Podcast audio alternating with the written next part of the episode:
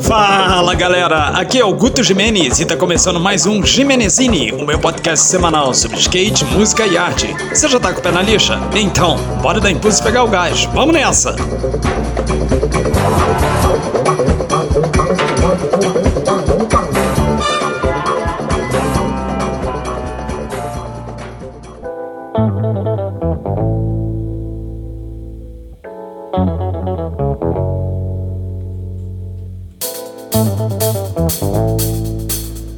Seguindo com a minha perspectiva para 2021, eu vou falar agora sobre outros tipos de eventos bem populares que têm um objetivo promocional, que são as demos. A grande dúvida surge quando a gente visualiza uma demonstração com tudo aquilo que se tem direito: rolé de skate, sessão de autógrafos, distribuição de adesivos e brindes, selfies, etc. Bom, se não pode aglomerar, então como é que fica a interação entre os skatistas, as marcas e a galera? Por mais que existam vídeos espetaculares por aí, não há nada que substitua a sensação de assistir ao vivo uma sessão de alto nível técnico, né não? E já que as demos estão inviáveis por enquanto, quais seriam as outras ações de marketing que podem ser adotadas pelas marcas para sua divulgação? Tá na sequência, galera.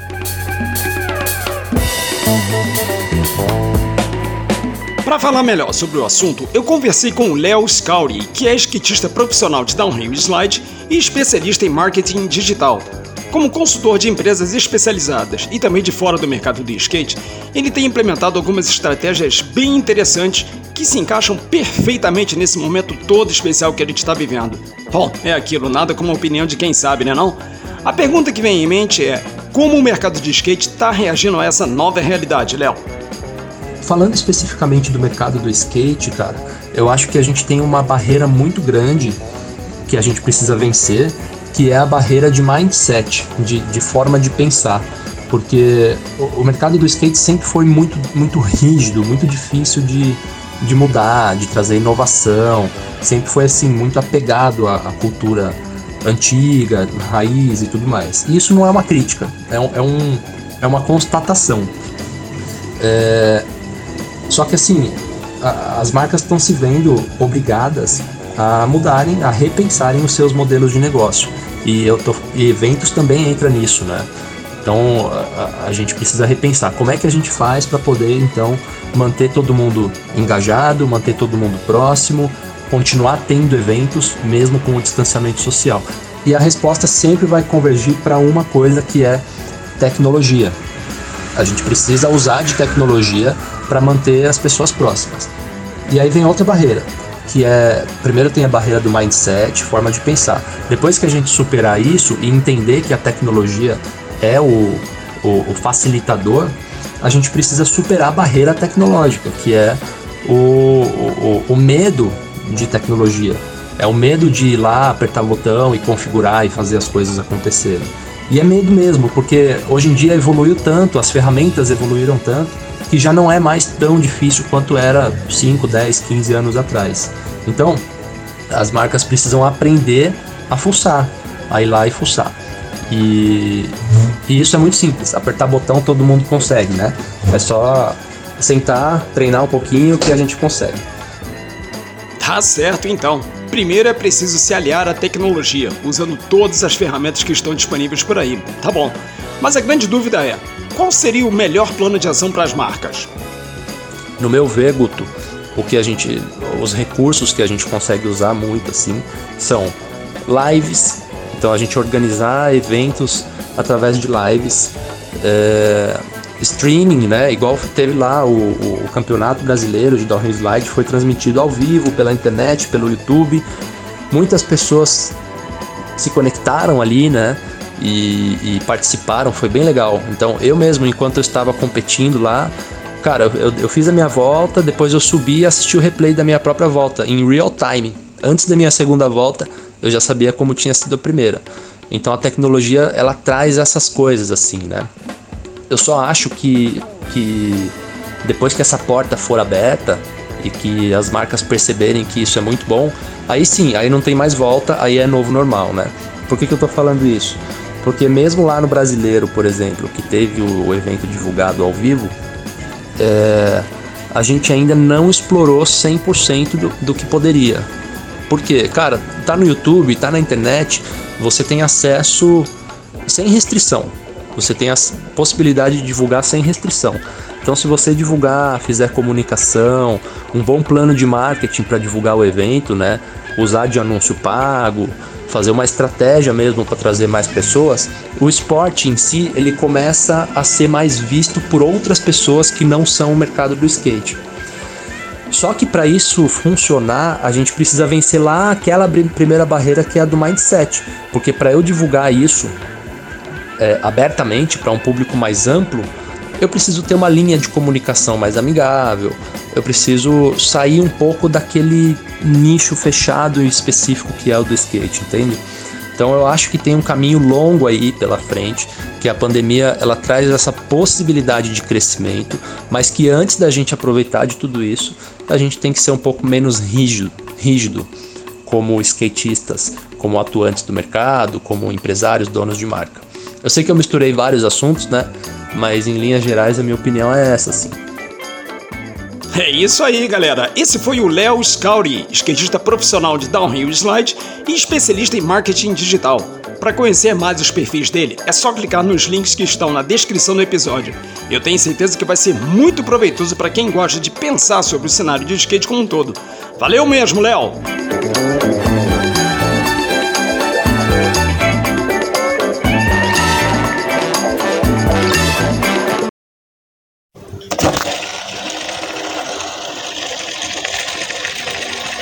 Sonora.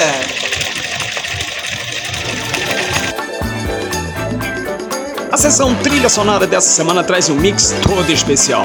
Para começar, eu abro com Anjo dos Becos, Nas Noites Somos Todos Iguais, que foi tema da parte do Bob Burnquist, introdução dele do 411 lá de 96. Na sequência, eu trago a música Scourge, da banda Sleep, que foi tema da parte do Mason Silva do vídeo Spitfire, o Mason, aliás, que é skatista do ano pela Thrasher. Na sequência eu trago Treat 95 com Wine, que foi tema da excelente e criativa parte do Frank Villani do vídeo One Big Mess da New Balance desse ano. E eu encerro bem slow motion com Khalil Way Down We Go, da parte explosiva do Pepe Laporte do vídeo Way Down We Go Downhill de 2018. Galera, play no som e depois clica lá para assistir os vídeos. Vamos nessa!